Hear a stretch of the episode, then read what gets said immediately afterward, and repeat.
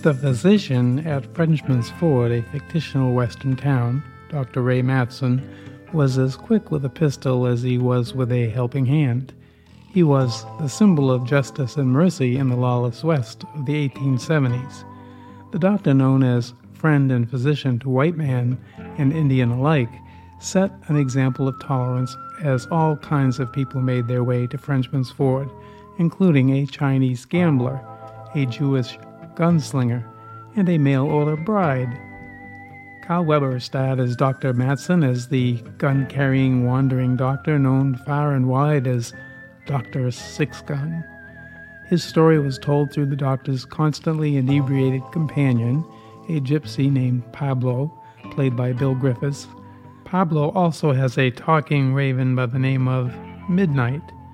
The show, which was produced in 1954 when television was decimating the audiences who listened to radio, only lasted one season. Dr. Matson helped people where he could, whether it was with medicine, a friendly ear, or with a gun. Actor Karl Weber was born in Iowa in 1916. He graduated from both the University of Iowa and Cornell College. Most of his career was in radio, mostly in soap operas, and he was also in the television soap Search for Tomorrow. He had one film credit, playing an FBI agent, Charlie Reynolds, in the film Walk East on Beacon in 1952. He also did a lot of commercials for Avis Rent a Car and was the president of New York's chapter of the Screen Actors Guild.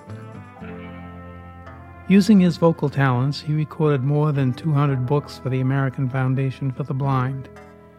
Heirloom Radio, a different kind of oldies program, now rebroadcast the July 8, 1954 episode of Dr. Six Gun, Jared P. Kale, High Finance.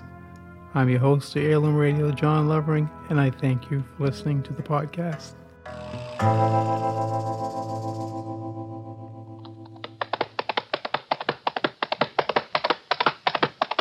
Across the rugged Indian territory rides a tall young man on a mission of mercy, his medical bag strapped on one hip, his six shooter on the other. This is Dr. Six Gun.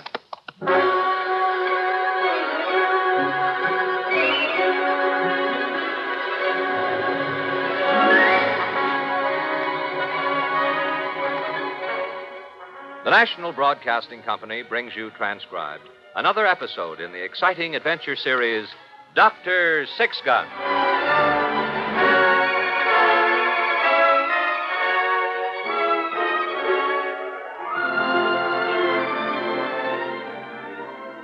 Gray Matson, MD, was the gun toting frontier doctor who roamed the length and breadth of the old Indian territory. Friend and physician to white man and Indian alike, the symbol of justice and mercy in the lawless West of the 1870s. This legendary figure was known to all as Dr. Six Gun.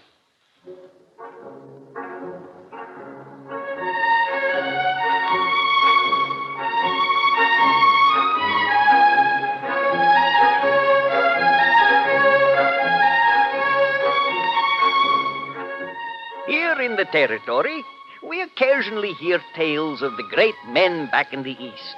The railroad barons, the great meat packers of Chicago and St. Louis, the wizards of high finance who hunt their prey on the streets of Boston and Philadelphia and New York. We hear of the private railway cars with crystal chandeliers and the great estates with stained glass windows and, pipe organs in the living rooms. We hear of these tales, and we are impressed by such enterprise and genius. Of course, we too have our wizards of commerce. I myself am one. And who am I? Pablo, the gypsy peddler. And this is my friend Midnight. Midnight. he is only a bird, but he too is a merchant prince. 100% markup. He boasts, but don't you believe it? He never makes better than 60%. What? but perhaps the greatest example of the modern captain of industry that we have ever seen here in the territory was Jared P. Cale. I uh, first met him one day when I was sitting in the Bull Run Saloon. And in through the swinging doors came my good friend Doc Sixgun. It had been raining for a week, and Doc poured the water out of his hat and sat down at my table. Need webbed feet to get across from the livery stable. Well, Doc, is it still raining? Haven't you been outside? In weather like this, Doc, a sane man stays under a dry roof near a warm stove and a full bottle. Well, unfortunately, they don't postpone little things like childbirth for the weather. Oh, anyone I know? Molly Younger out of Cottonwood Flat. I, I thought the bridge was out across the river up that way. It is. I Had to swim my horse across. But you must have gotten soaked. I did. I dried out a little bit at the livery stable, though. No use changing. I've got to go back out in about an hour. The hand out at the barrel lay with some kind of fever. I promised I'd look in on him. Uh, how is the river out at the uh, Cottonwood Flats? Well, I'd say it was lucky Molly made up her mind to deliver when she did. Won't even be able to swim it for tonight. It's a funny thing, Doc. Last summer, the ranchers lost half their stock in drought, and now they may lose the other half by flood. That's pretty bad all over. Rio Verde's over the banks. Dead Man's Canyon's the lake. Evening, Doc. you look a little damp. I am. Can I get you something? The usual, O'Shea. Uh, ain't no coffee left in the pot, Doc. I'll have to make up some fresh. Be about ten minutes. Say, uh, you hear about the stage yesterday? No. They had to float her across the river to get into town. Looked like a flatboat going down to New Orleans in old days. like to broke loose and floated downstream with two gals sitting on the top screaming, and Charlie Peters throwing parcels out like it was a sinking ship in the storm. Did they get through all right? yeah, sure, sure. Charlie says he don't know whether the coach will get through tonight, though. They'll have to go around south by the Platte and see if they can get across Old Baldy Creek. Well, sounds like we're surrounded. I reckon we are, in a way. Suppose it'll stop raining, though. Doesn't take Old Baldy long to dry up, even after a flood. Stage is in. Hey, what do you know? Well, They- made it. Uh, O'Shea, uh, set me up a double of that poison of yours. I couldn't be no wetter if I was a brook trout hid under a rock. How'd you make it, Charlie? Well, I'll tell you, O'Shea. I drove around this town like Joshua around the walls of Jericho. I went clear up around Rio Verde and then back around Old Baldy. Finally swimmer across the ford. How's the river? Well, I tell you, I felt like a Mississippi steamboat captain. If I had to make this trip any more, I'm I'm going to mount a paddle wheel on the hind end of my coach and trade in my reins for a rudder. Now quit palavering, O'Shea, and pour. you know, I'd like to see that, Charlie. The Overland stage with smokestack and grand saloon, complete with faro game and brass cut fedora. Well, it, it ain't so doggone funny with that little short-tail creek roaring like it's the Colorado River in flood time. I'll tell you one thing. I ain't taking that coach back tomorrow morning. I'll stay right here till I get my wheels on the ground again. Say, Charlie, did you get my box through all right? Got medical supplies I'll be needing. Oh, it's, it's all right, Doc. I had it tied to the top right alongside the mail pouch.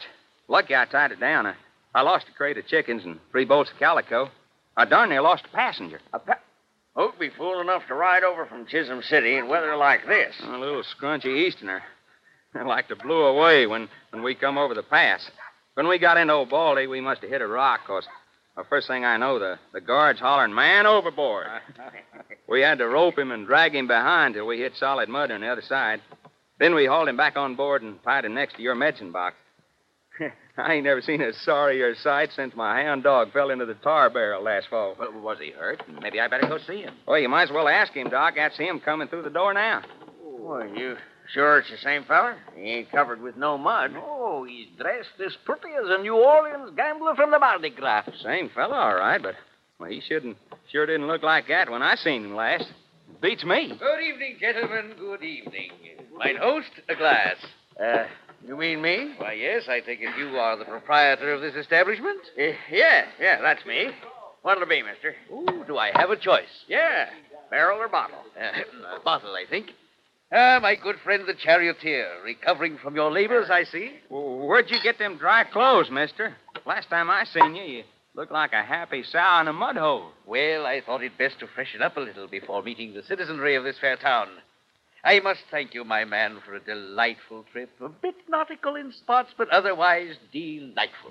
O'Shea, pour me another. Uh, permit me to introduce myself, gentlemen. I am Jared P. Cale, late of Wall Street. What? Oh, you mean that uh, block in Chisholm City where all them dance halls and other places is? Oh, no, no, no, no, no. I refer to the Wall Street, gentlemen. The original.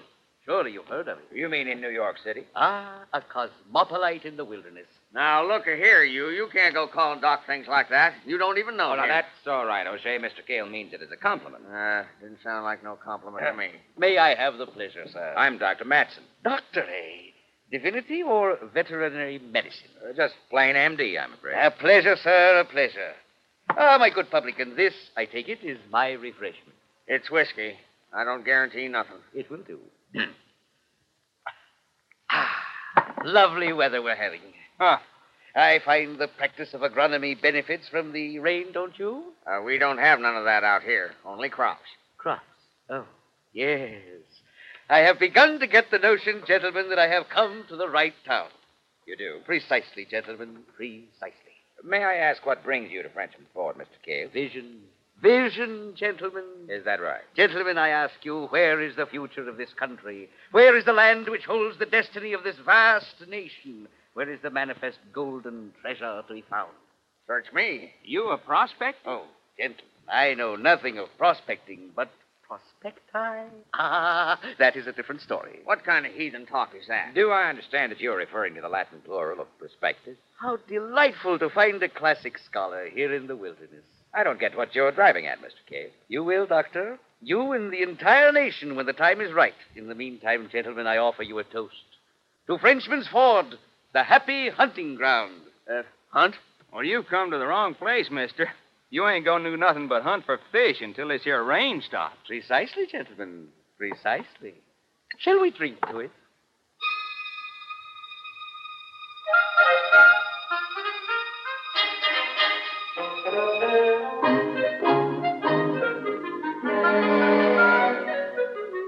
He was a cheerful little man, and he was dressed something like a cross between a minister, a banker, and an undertaker.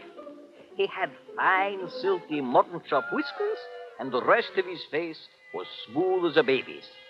All the rest of the evening he sat at the table at the Bull Run and told us tales of that fabulous land far across Old Baldy Creek, eh, which was his natural habitat. It was then that I said to Fisk, Jim, mark my words, you'll never corner the gold market without my help. But did he listen, gentlemen? Did he? Oh, not Jim Fisk. And of course, you all know the result. Uh, yeah, yeah, yeah, of course. But that reminds me of a similar occasion when I was consulted by William Vincent Astor on the matter of real estate. Bill, I told him, 42nd Street may be out in the country today, but someday it will be valuable real estate.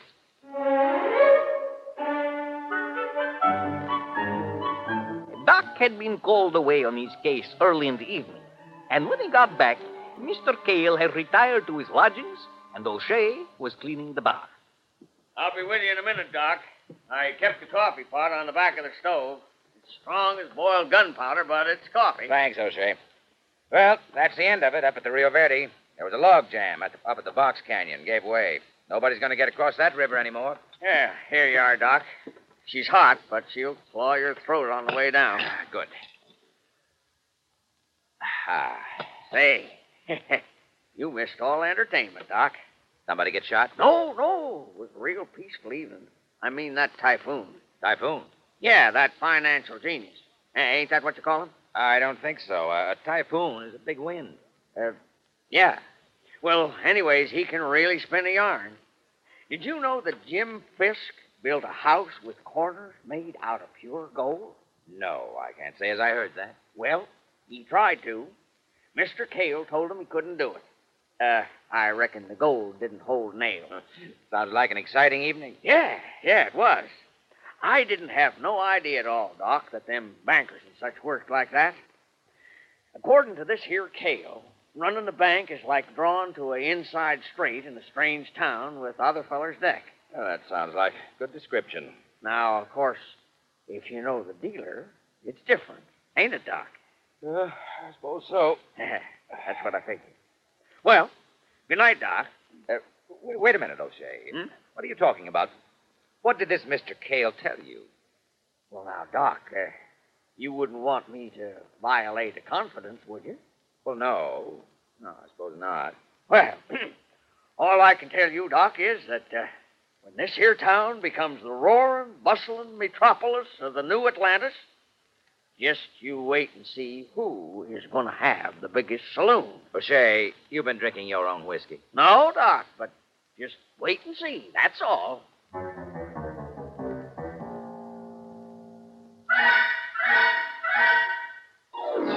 It rained again the next day and the day after. Doc was busy in town with an endless stream of sore throats and fevers from the cold and damp. But in the Bull Run, strange things were happening. Hey, O'Shea! O'Shea! Where is that lop-eared swill serving idiot? What's the matter, Charlie, eh? Peddler, I've been standing here for five mortal minutes, waiting to turn over my good money for that bad whiskey. Yeah? Nary hiding her hair of O'Shea if I seen him. Why, you wouldn't leave the bar unattended. Reach over and dip up some of that whiskey if I wasn't afraid my hand would dissolve in the fumes. O'Shea! Keep your shirt on. How do you like that? Why, a man in his position is a public servant. It's, it's like me with the mail. Neither snow, nor rain, nor heat, nor saddle sores, nor hostile Indians is supposed to keep me from my duty. And, and consarn it, it ought to be the same with him. Now, what is the idea, Charlie, making a racket like that? Are you still selling whiskey, or are you giving up and going into dry goods? Hang on, you'll get your drink. I got more important things to do than dish out rot gut to cantankerous stage drivers. Now, wait a minute. Just hold on. What's the matter? Now, listen, O'Shea, it's, it's all right for me to call your whiskey poison and rot gut, but it, it ain't fitting for you to do it. What are you blithering about now? Well, if you ain't got no confidence in your stock, well, I ain't going to buy none. I'll just take my trade somewheres else. Yeah? Just, uh, where do you figure to take it, Charlie? Wh- I got the only saloon in Frenchman's Ford, and this here town is surrounded on four sides by water. The only other drink you can get retail is a physic up to Doc Six Guns or horse liniment down to the livery stable. The only other whiskey in town is in closed barrels down to the express office, and that is on consignment to me. Oh, yeah. Yeah, I I reckon you're right. Well, uh-huh. in that case, I guess I'll reconsider. That's better. Now, what'll it be, barrel or bottle?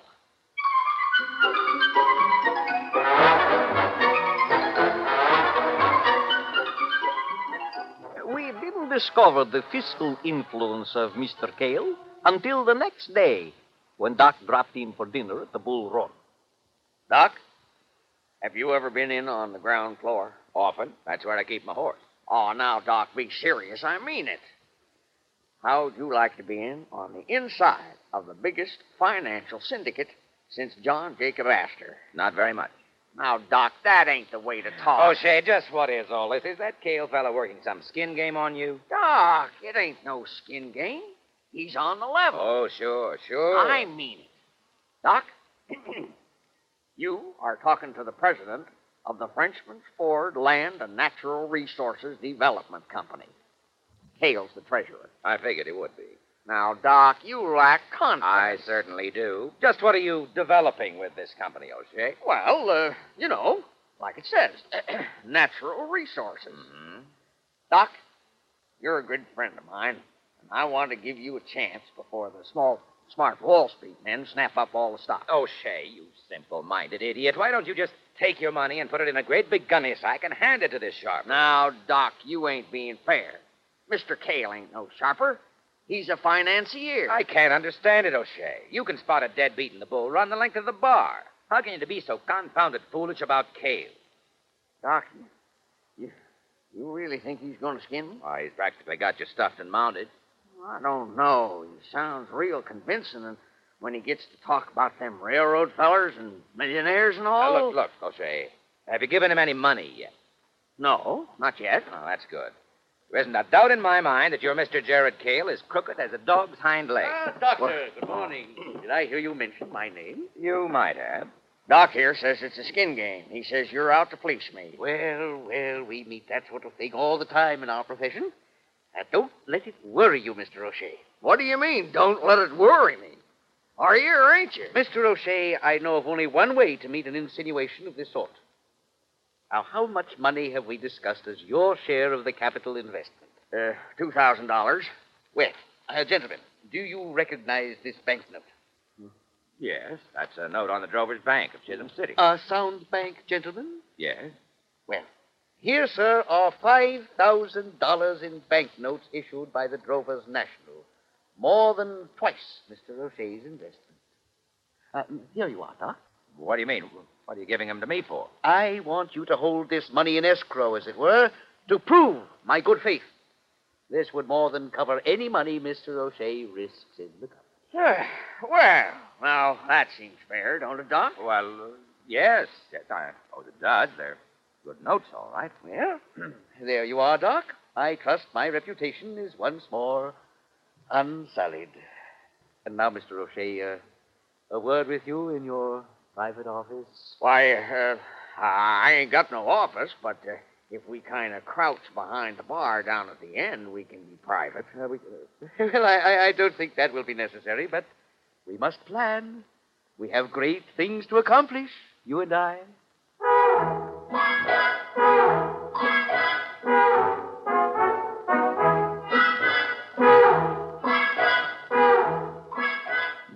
showed the banknotes around town. There was no doubt. They were genuine notes on the Drovers National, not counterfeit. And O'Shea went on planning the development of the natural resources of Frenchman's Ford. It was about this time that O'Shea found he had other troubles. He showed up at Doc's place looking a little red at the back of the neck. Doc, you gotta give me something. Oh, what is it, O'Shea? You're back again? No, it's my head and my stomach. Doc, I'm so mad I'm just coming apart. I've gotta talk to somebody. Now, now, now, look, hold on, O'Shea. Here. What is it you want? Somebody to listen to your troubles or a dose of salt? I don't rightly know. Doc, it is the most aggravating, outrageous. Ooh. Take it easy, O'Shea. You know what happened? What with the town cut off by the flood, I had a pretty good business going on, and I ran plumb through the four barrels of whiskey I had in the place. So naturally, I go down to the express office to pick up a half a dozen more barrels. I just leave 'em down there until I'm ready for 'em, and he Tucker takes the storage out in trade. Now, you now, know. relax, O'Shea. You'll have a stroke. Well, I'm likely to, I tell you. Doc, if you're called on to plug up a couple of bullet holes in Heath Tucker, you'll know who done it. Uh, ju- just what is it? Well, I went down there to pick up my stock, and that lily livered sheep herder has got the nerve to tell me it ain't mine. What do you mean? He says I didn't pay for the whiskey when it first come in. And since it ain't been claimed, my option on it run out. That doesn't sound like Eve Tucker. He offered me a price on it. Doc, do you know what that no good crowbait horse thief wants me to pay for my own whiskey?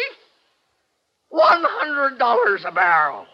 Why, I ain't never paid more than twelve dollars since I opened a saloon. You're not going to pay it, are you? That's just the miserable part of it, Doc. I ain't got no choice. What with the town cut off with no whiskey, I close up. Why don't you? Doc, have you got any idea what my life would be worth in this town if and I cut off the only supply of whiskey at a time like this? I'd lose all the goodwill I ever had. I've just got to pay that miserable old coot his $100 a barrel and take a licking. O'Shea, oh, maybe I better go have a talk with Eve Tucker. There's something fishy in this whole deal. I wish you'd do something, Doc. I already paid him $500. Doc, he's got me over a barrel.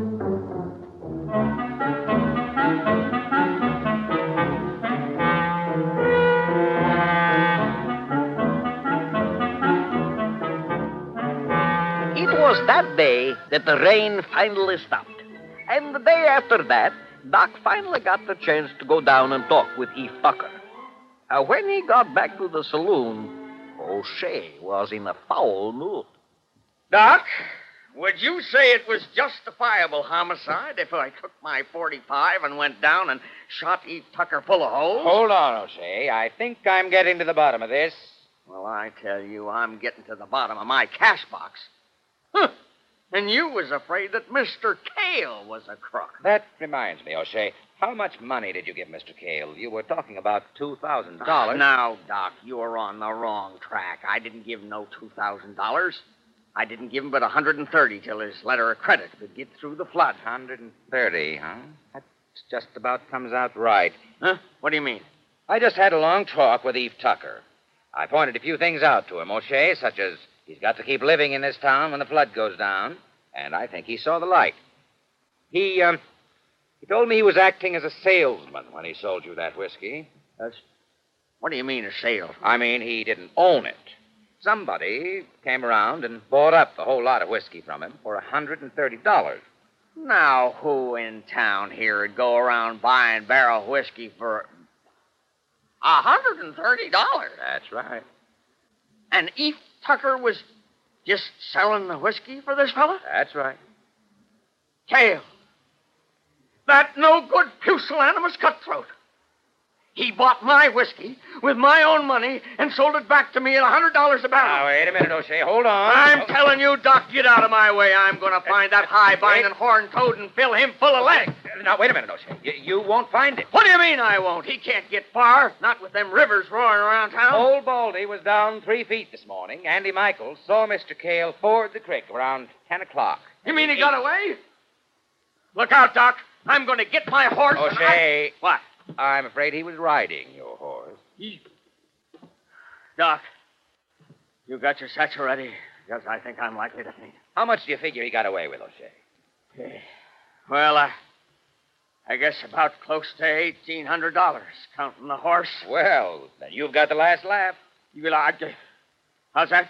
I guess he didn't have a chance to finish out whatever his scheme was. What more could he take? My pants? Oh, no, no. I I mean, he, he left this What's that? the $5,000 in Drover's bank notes. I guess they're yours, O'Shea. Say, that's right. I, I, I clean forgot about that, Doc. And these is good notes. Everybody in town says so. No doubt of it. This is a genuine $5,000 in Drover's National Bank note. Well, well, how do you like that? The confounded little sharper outsharped himself. Doggone if I don't make. Let me see. Uh, the thirty-two hundred dollars in the deal. Well, congratulations, O'Shea. I guess you developed at least one natural resource in Frenchman's Ford. I guess I did. Doggone it, Doc, I gotta celebrate. Boys, the drinks is on the house. Doc, you sure I can't set you up for something? I'll take it out in beef steak. come in. Thirty-two hundred dollars. I'll be doggone caught in his own trap. Stage got through from Chisholm City. The stage is in. Charlie, Charlie, step right up. The drinks is on the house. I'm celebrating. Well, that's just fine. Make mine a double. yes, sir. We're gonna celebrate. Yeah. Say, the, the, the darndest news. Al Evans come in driving the stage, just told me. You'd never guess in a million years. yeah? what is it? The Drovers Bank in Chisholm City went bust. What? Yeah, it was all over a week and a half ago. There ain't a nickel left in it. Why, it must have happened just before I drove that last stage over to Frenchman's Ford. Now, the big news like that, and we didn't hear a word of it on account of the flood. He knew. Doc, he knew. He knew all the time. Well, who knew? Who knew what? Funniest thing you ever saw. Folks in Chisholm City using them Drover's banknotes to stuff up holes in the windows. they ain't worth the paper they're printed on. well, uh, O'Shea, uh, how about another? Uh, still on the house? Charlie, go over to my table and get my satchel. He fainted.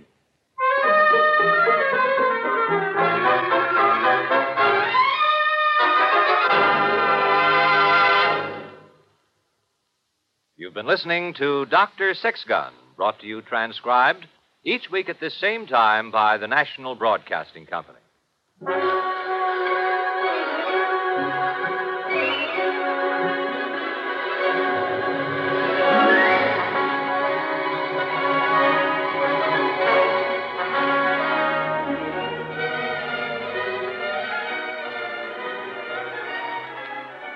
Doc Sixgun is played by Karl Weber Pablo by William Griffis.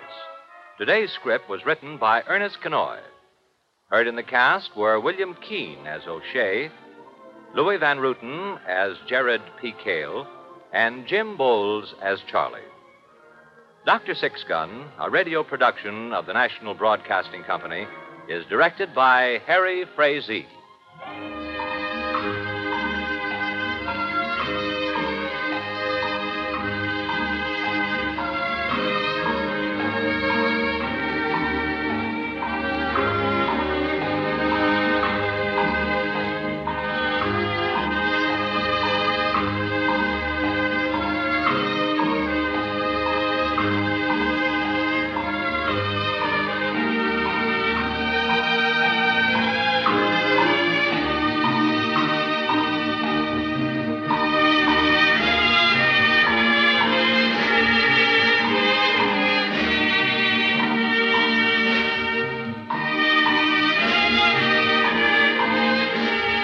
Dr. Six Gun, starring Karl Weber as the frontier doctor, with William Griffis as Pablo, the wandering gypsy, has come to you through the worldwide facilities of the United States Armed Forces Radio and Television Service.